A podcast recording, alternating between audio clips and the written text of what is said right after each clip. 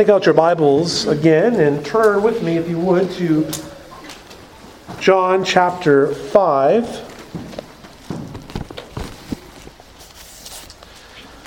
John chapter 5, and today we will be looking at verses 1 through 15. So, this is God's holy, inspired, and inerrant word. Pay careful attention then to the reading of it. After this, there was a feast of the Jews, and Jesus went up to Jerusalem. Now there is in Jerusalem by the sheep gate a pool, in Aramaic called Bethesda, which has five roofed colonnades. In these lay a multitude of invalids, blind, lame, and paralyzed. One man was there who had been an invalid for 38 years.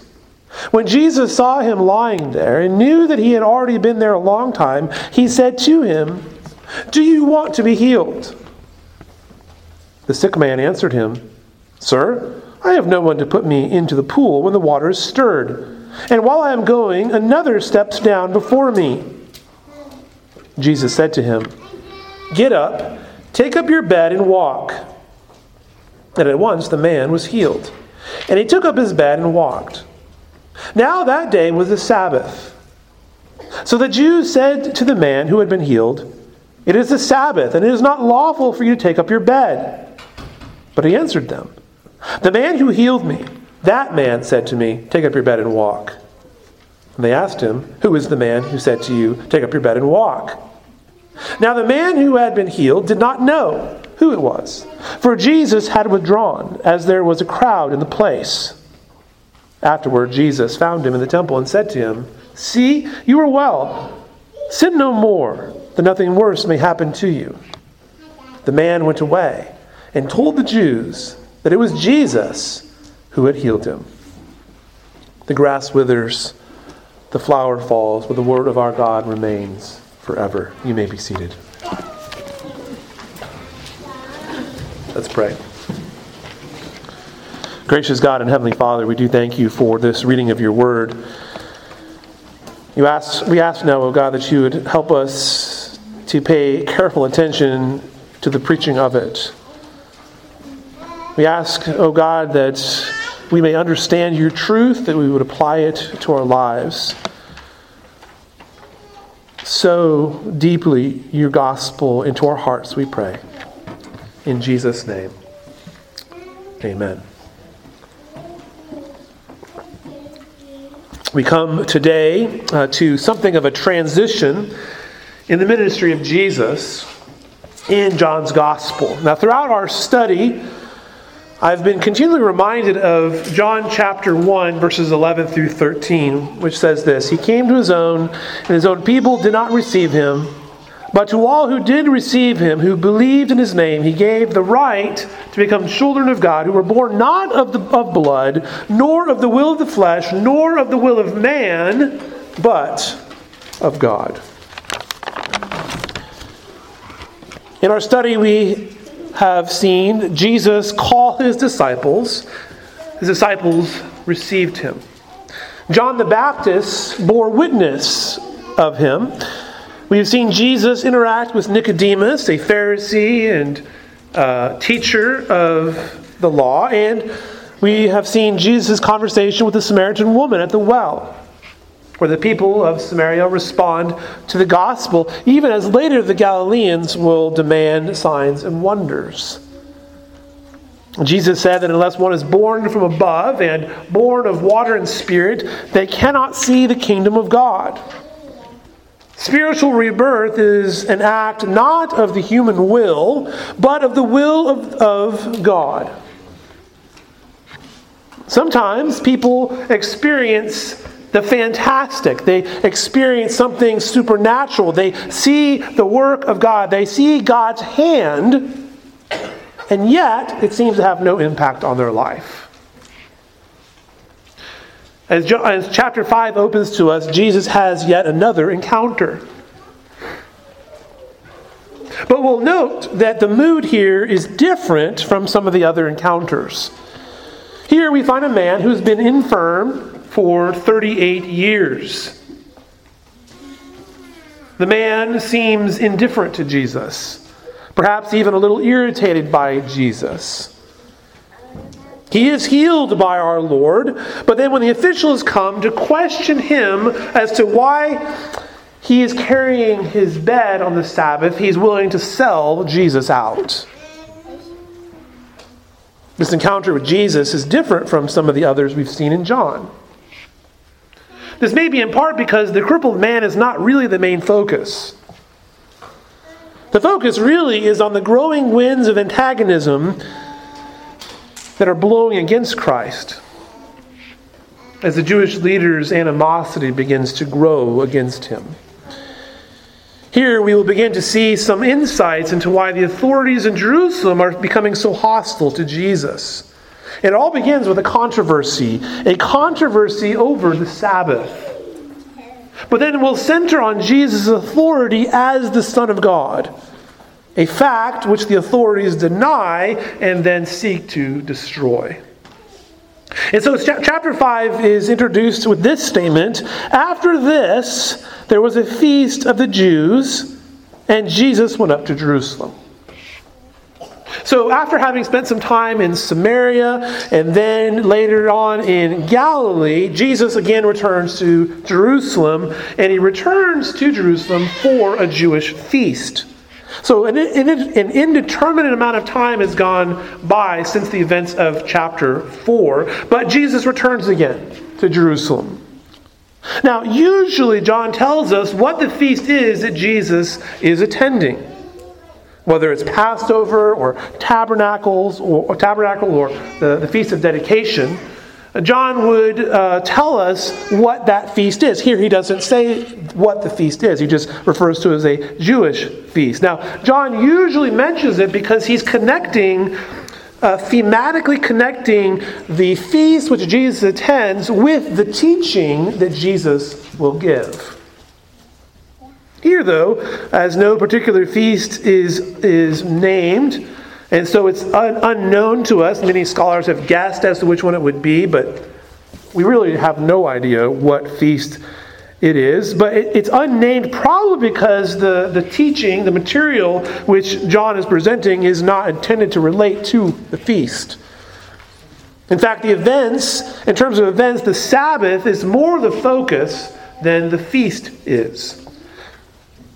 And so in Jerusalem, we see there's a, the near the sheep gate there was two pools which were oriented north and south and they had four covered colonnades and then there was a fifth colonnade uh, which uh, separated the two pools it was in the shelter of these colonnades that were to be found a multitude of disabled people blind, lame, paralyzed. They're all gathered with hopes of being healed. Now, these people with differing maladies would wait under the shelter for the water to be stirred up. And they believed that if they were the first one to get into that pool, then they would be the one to receive healing. Now, you will notice uh, unless the, if you were if you're using a King James, you might notice that there was seems like maybe I, I skipped a line or I, I left something out in my, my reading of it. Um, but you'll notice that there is in, in if you're using anything else, uh, that there is nothing at the end of verse 3 and that there is no verse 4. It's, maybe there's a little 4, but it's blank in your Bible. Now, some of you probably have a footnote. If you drop to the bottom of your page, you'll notice a footnote, or if you're using a New American Standard, I believe they usually have it as brackets in the text. Either way, you might have something like this For an angel of the Lord went down at certain seasons into the pool and stirred the water. Whoever stepped in first after the stirring of the water was healed of whatever disease he had. First of all, we should note that there is no place else in Scripture which indicates that there were pools in Jerusalem where an angel would come and stir up the water, and that the first one to get into that water would be healed. There's no place else in Scripture which talks about this. It's only found here in John, and it's only found in some manuscripts. So we might ask, why is this here, or, or why, how did it end up in the text in some cases, and how do we account for it? Now, in order to do that, we need to speak for a moment about biblical manuscripts. Now, there's a lot that can be said. I'm not going to say everything that can be said, uh, we that would take too long. Uh, but we want to talk about the various copies of, of manuscripts which come from in the Greek. Uh, we have thousands and thousands of, of these manuscripts which go back thousands of years. Now, we should understand also that we do not have the original autographs. We don't have the original autographs. That is to say, we don't have the documents where the apostles' pen was applied to papyrus. What we do have, though, are thousands upon thousands of copies. And what scholars have done is to take all of these manuscripts, all of the evidence which is available to us, and they've attempted to reconstruct what the original documents were like. Because of the vast number of sources, which also come from a variety of geographic locations and time frames, we have been able to reconstruct what was in the original text with a great amount of accuracy and confidence. However, there are instances there are instances where there are copies and manuscripts which have disagreements.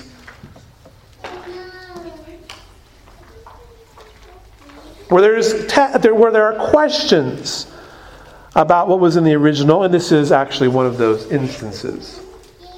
Most of the oldest and best attested manuscripts that we have available to us, though, don't contain verse 4. So it is possible that this statement about the stepping down into the pool what is what is called a scribal gloss. That is a note. Often this would find its way into the margins where a scribe is trying to explain something they're trying to help us help the help maybe it's a note to themselves or potentially they were preaching and they were trying to explain uh, something but sometimes those those margin notes end up in the text as it's copied again. Remember, they didn't have Xeroxes, they didn't have printing presses, they had hand copies. And so, as they would make new copies, sometimes the margin notes ended up in the text. There's, there are examples of these sorts of things going on. If you've ever played the telephone game, you understand how that sort of thing can happen. And so, most likely, what verse 4 reflects is not the reality of the situation, but rather is an explanation of the superstition of people at that time. Now, we do actually know the, there were these pools, they did exist, and we know that beneath these pools there was an artesian well. And water underground is under pressure, it builds and builds and builds, and eventually it would release into the pools. And so the water came in quickly and it would stir up the pool. And so there were some people who thought that this was the work of an angel. And they believed that if they could just get into the pool first, that they would be the ones to experience healing. And so, based on the evidence available to us, verse 4 is most likely not original to John. Nevertheless, it is useful as it reflects the beliefs of the people present at the time. The, a lot of the people at those pools thought that the stirring of the water was an angel, and if they only could get down there. It was a superstition that they had. And so, returning again to the narrative, we read of a man who had been suffering as an invalid for 38 years at these pools. Now, he was probably brought there by someone at the appropriate time for when the stirring of the pool was expected. You know, these, these things tend to work on something of a schedule. Now, it's not clear what his ailment was, although it's implied that he was suffering from paralysis. He, he wasn't able to, you know, walk down uh, to, to the pool. And that a multitude of sick and infirm should gather at these pools, awaiting for an angel to come stir up the water, is striking in light of what we've been reading in John up to this point. Jesus had turned water into wine at the wedding feast, which symbolically showed that the purification system could not produce new wine of the kingdom. And the water from Jacob's well could not satisfy the true thirst of the sinner and now, here we see that a merely outward superstitious religion is powerless to transform the needy. Only Christ can truly heal body and soul. And so, picking out the, this paralytic man out of the mass of humanity gathered there at the pool, having seen him lying there, knowing with divine knowledge that he had been there for a very long time, he inquired of the man, asking this Do you want to be healed? Again, we see a demonstration of Jesus' divine knowledge. He already knows the man. He already knows him, just as he had known Nathanael, just as he had knew the, the woman at the well. Do you want to be healed? Now, that question on the surface seems silly, doesn't it? I mean, does he want to be healed? We might think, of course, he wants to be healed. I mean, he's laying by the pool to get in the water. Why else would he be there?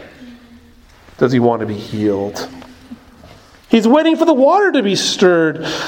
However, as usual, Jesus' question gets right to the heart of the matter. He gets right to the heart of the matter. You see, there are many people, even in our own day, who are perfectly satisfied with living in a state of inertia. This man may have become quite accustomed to having people giving him handouts and assisting him with all of his needs. He didn't need to work. He didn't need to do anything. His life didn't require him to be productive in any fashion.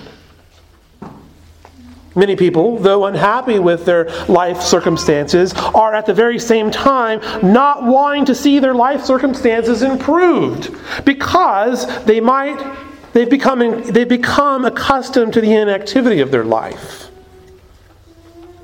And so they look for charities and churches and good do gooders to help them, to support them as needed. And so they go from person to person until that well runs dry.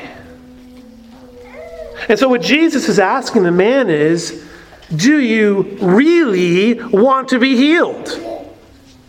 Because if you do, if you truly want to be healed, no longer will you be in this state of inertia. There will be no more handouts. There will be no more assistance. You will need to become productive in your life. You will need to function in society in some way. Because up to this point, the man hasn't been very productive for 38 years. And sometimes our deacons run into things like this.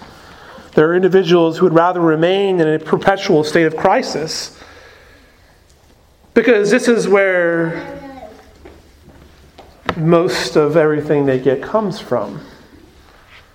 They know this. They know that if they're in a constant state of crisis, that in that crisis, people are willing to give, give to them. If they're not in a state of crisis, then there's a less willingness for people to give. And so they've learned by experience, they've learned by experience to stay in a state of crisis. And so they go from church to church, they go from charity to charity, they go from do gooder to do gooder, looking for someone to provide for all of their felt needs. In some cases, given the choice of having their life situation changed, they refuse. And our deacons do run into this. And we do, we do help people like this. But we want to tell them that your biggest need isn't the crisis that you're finding yourself in. Our deacons try to work with people to have to see their, their life transformed because they know Jesus. And often, more often than not, sadly, I wish I could say, you know, here's all these examples where it's different, but more often than not, they actually refuse that. They don't want change in their life. They want to remain in a constant state of crisis. We might wonder why. Well, the reason isn't necessarily because they're lazy. That's, the, that's often we want to say, well, they're just lazy. It's not because they're lazy. I think it's because they fear. There are some who would rather stay in, a, in, their paralyzed state of affairs because they're afraid to deal with the various changes and difficulties which this life can bring to you. It's easier to deal with the difficulties you know than the ones you don't know. It's easier to deal with the difficulties of a paralyzed state of affairs than deal with the sinful patterns of their heart. And so, again, Jesus' question do you want to be healed? gets right to the heart of the matter. Indeed, do you really want to be healed? Do you really want to ha- see your life transformed? Not just your body, but your soul as well. Do you want to be healed? Now, notice that the paralyzed man doesn't answer Jesus directly. Instead, he says in verse 7 Sir, I have no one to put me into the, wa- into the pool when the water is stirred up, and while I am going, another steps down before me. Now, apparently, this man did believe that if he could just get down to the water first, or at least he says he does, but he points to all the reasons why He's not answering the question whether he wants to be healed or not. Really, does he truly want to be? Now, understand that this is an example in a place where we need, where we need to uh, understand the difference between things that are descriptive in Scripture and prescriptive. Just because the Bible tells us that people believed that the first one to get into the pool would be healed does not necessarily mean that, that was true in reality. The, the Scriptures are simply recording for us the beliefs of those people. In this case, wrongly held beliefs, superstitions. This man had hopes which were rooted in superstition. And he wasn't even able to fulfill it. Somebody else is always getting in front of me. There's always something else in my life which is making my life so difficult. Somebody else is getting into the water first. He he needed to be the first one again, but he's crippled. He can't get there. How, how is he supposed to get there? He's been like this for 38 years. The man's response here is at best the complaints of a bitter man, and not a very perceptive one because he thinks he's answer, having to answer a stupid question Do I want to be healed? I suspect that perhaps the man knew something of the truth of the healing powers of these waters. He'd been there for 38 years after all. However, note, Jesus' powerful words heal the man. Jesus says to him, Get up, take your bed, and walk. The man was to rise up, he was to take the mat which he was lying on, and he was to go.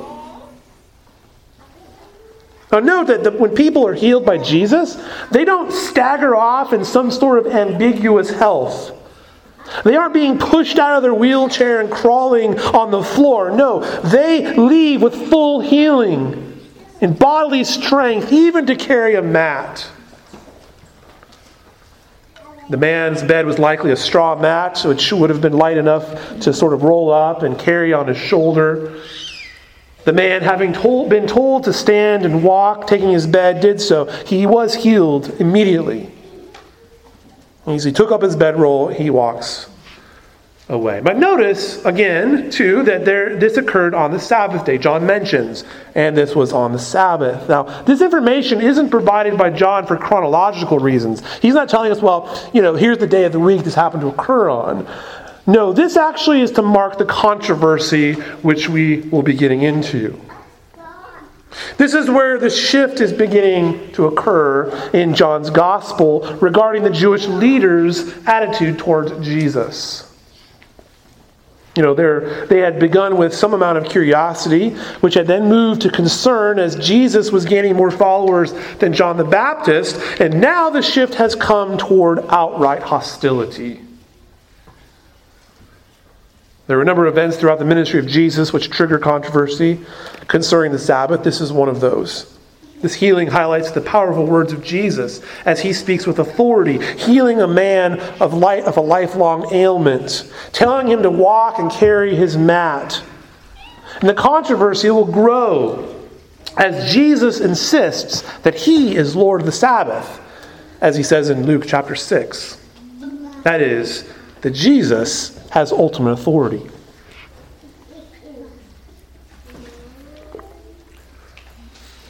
In fact, all the disputes which are recorded in the Gospels lead to sharp disagreements, and these lead to the authorities seeking to put Jesus to death.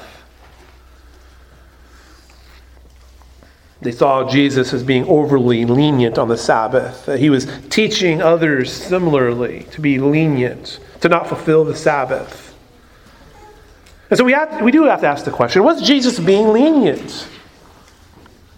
Was Jesus not following the law rightly.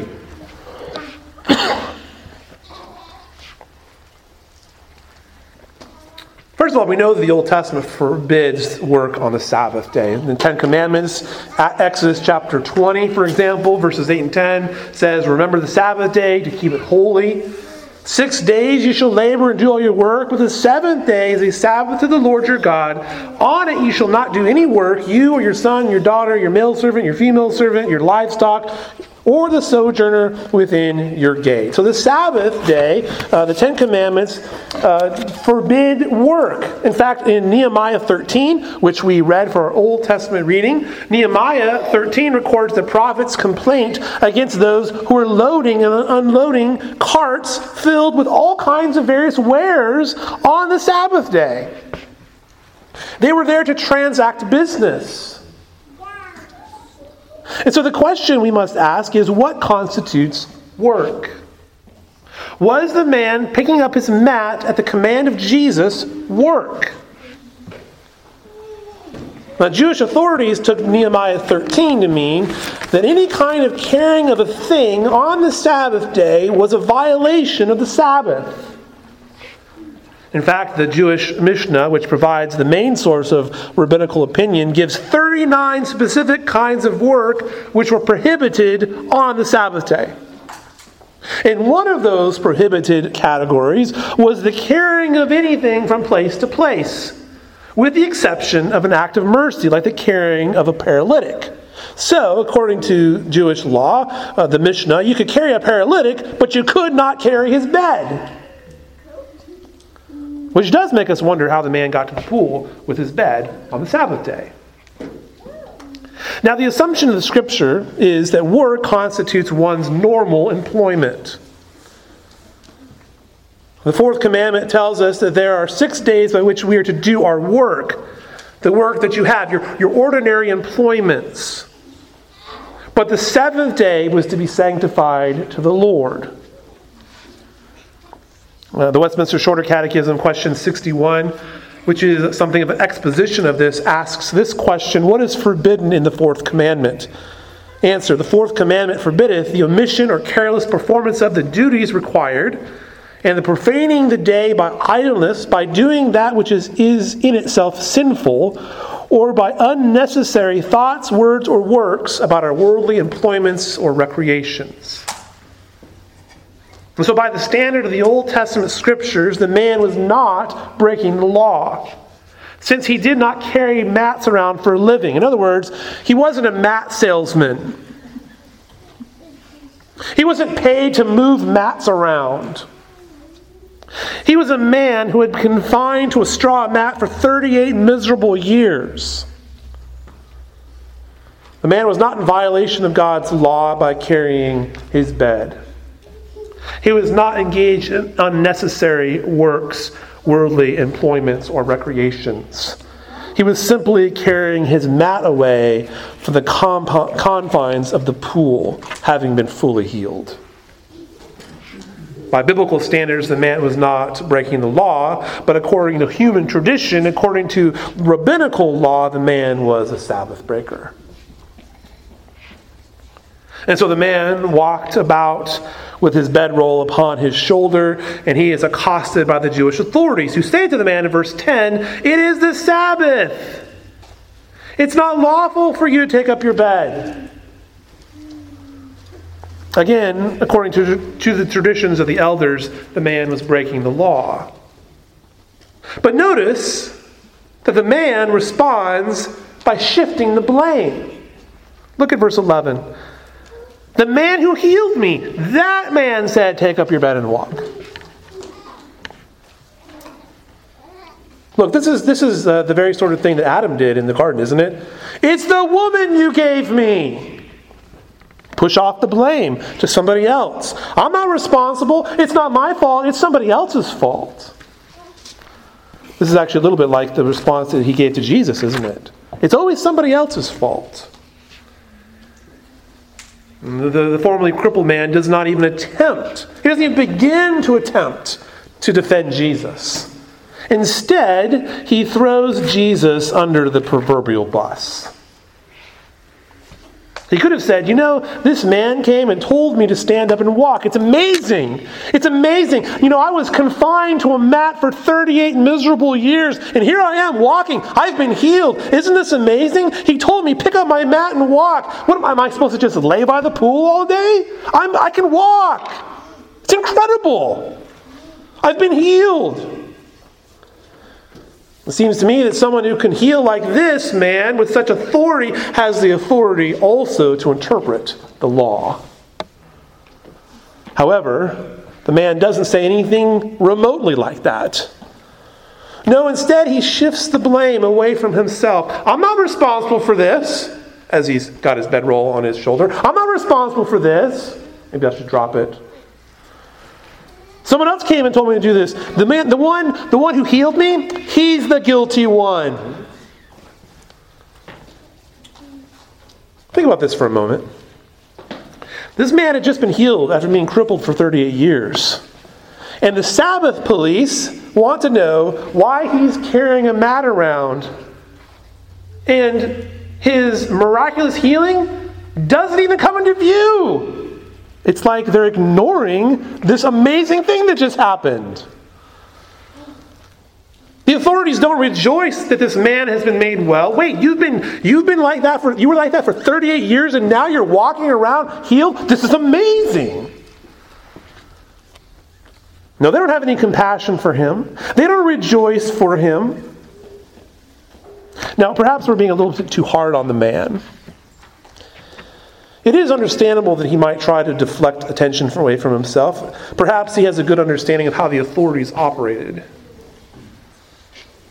And so, verse 12, they ask him, Who is the man who told you, take up your bed and walk? Now, honestly, the man doesn't know. It seems that he couldn't even be bothered to find out. Jesus had slipped away, the place was crowded, and so he's unaware of who it was who had healed him. Later on, though, we read that Jesus finds him in the temple. And, and again, it's not clear how, how much later it was, but Jesus does find him at the temple, which is just to the south of those pools. And he says to him, See, see, you are well. You are well. Sin no more, that nothing worse may happen to you. And so Jesus explicitly connects the man's healing with his need for a change in his spiritual and moral character. Jesus is saying to him, in effect, You are well, now don't sin no more. Now, saying this is not to suggest that all physical ailments are, are because of some particular sin. That is actually not Jesus' point. There, it is true to say that there is some suffering in the world which is a result of personal sin, but all suffering is, is because of the fall of man. But not every single point of suffering is because of some particular sin. Now, Jesus is simply telling the man, You have been healed physically. You've been healed physically. You can now walk. Now, don't continue your life of sin. Don't continue walking in sin, or something worse may happen to you. Something with eternal consequence. One thing that is certain is that the man wasn't chosen by Jesus to be healed because of some moral goodness. And Jesus is here giving him some good advice. He's urgently telling him to stop living in sin. Now, how does the man repay him for healing him and for giving him such great advice? Verse 15 The man went away and told the Jews that it was Jesus who had healed him. What a way to repay, huh? Now, the man is not giving due credit. We see that in other, with other people, right? They say, This is the man who healed me. We'll see this actually when we get to the, the, the blind man, right? No, here he's not bearing witness to the mercies of Christ. The authorities had accosted him, they had accused him of breaking the Sabbath, and so he's saying, Here's the one who told me, I found him, he's the one. We might ask, is this man just dull in the mind? Or is he being treacherous? That's a hard one to answer. I don't know. One thing that is clear is that he wasn't grateful. There was, there's no gratitude toward Jesus for what had been done for him. His healing had no impact on him other than the physical. He's physically healed, he is made well, but it had zero impact on his spiritual life. Unlike a lot of people recorded in the scripture who received healing from the Savior, this man was only healed outwardly. He did not receive inward healing. He was not born from above. This is at least as far as we know. I mean, what is recorded for us in Scripture. As far as we can tell, he continued in the same sinful patterns and sought only to protect himself, which is sad. This is sad. This is a sad reality of life. There are some people who want what God has to offer. They want the what the church has to offer, but they don't want God. Give me what you have to give me, but I don't want you, is what they're saying. They want the blessings of Christ without Christ. As I was pondering this text and pondering this man, I wondered what was he doing at the temple afterwards anyway? Why was he there? Likely he was in the court of the Gentiles, where this is where Jesus had given him the warning of sinning no more.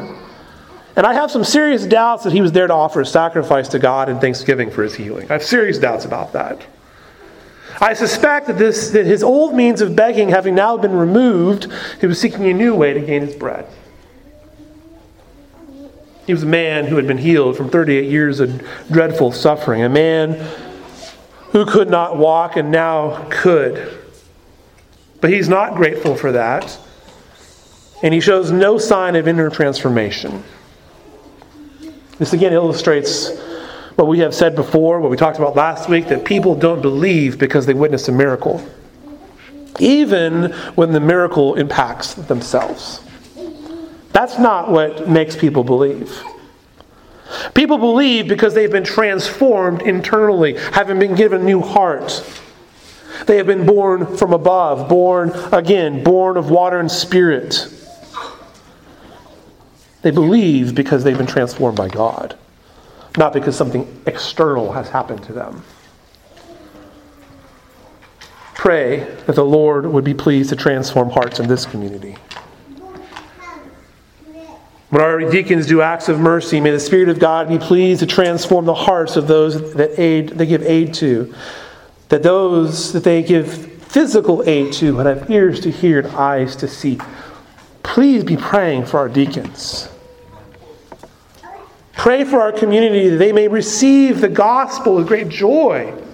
That they again have ears to hear and eyes to see the truth Gospel ministry is effective not because we do so many wonderful things, it's not because we're giving money to people who are needy, but it's because we bring the means of grace the Word, the sacrament, and prayer. The Bible says to pray to the Lord of the harvest that he would send workers into his harvest. Pray for workers into the harvest that is West Plains, Missouri. And may our church be effective witnesses of the gospel. May we be a people who wear out our knees in prayer, seeking the Lord to transform hearts and lives here in our home. Let's pray. Gracious God, Heavenly Father, we do pray, O oh God, for our deacons. As they do acts of mercy, just as our Lord did our Lord could heal. We, we can only provide temporal things, helping people pay rent or pay a bill. But uh, we pray, Father, for their ministry that they that our deacons would, would not lose heart as they seek to press the truth of the gospel, that they seek to ask the same question that Jesus asked Do you really want to be healed? Do you really want to see your life changed? We pray, Father, for people that, that they would have hearts which have been transformed by your Spirit, that are eyes which are open to the knowledge of Jesus Christ. We pray that you would grant to our deacons an effective ministry, for our elders as well, for the ministry of this church, each of us as we go out into this community, into our spheres of influence and the people we rub shoulders with, that as we bear witness to our Savior, that eyes would be opened, the hearts would be ready to receive with great joy the gospel of Jesus Christ our Lord. Bless us, we ask. In Jesus' name, amen.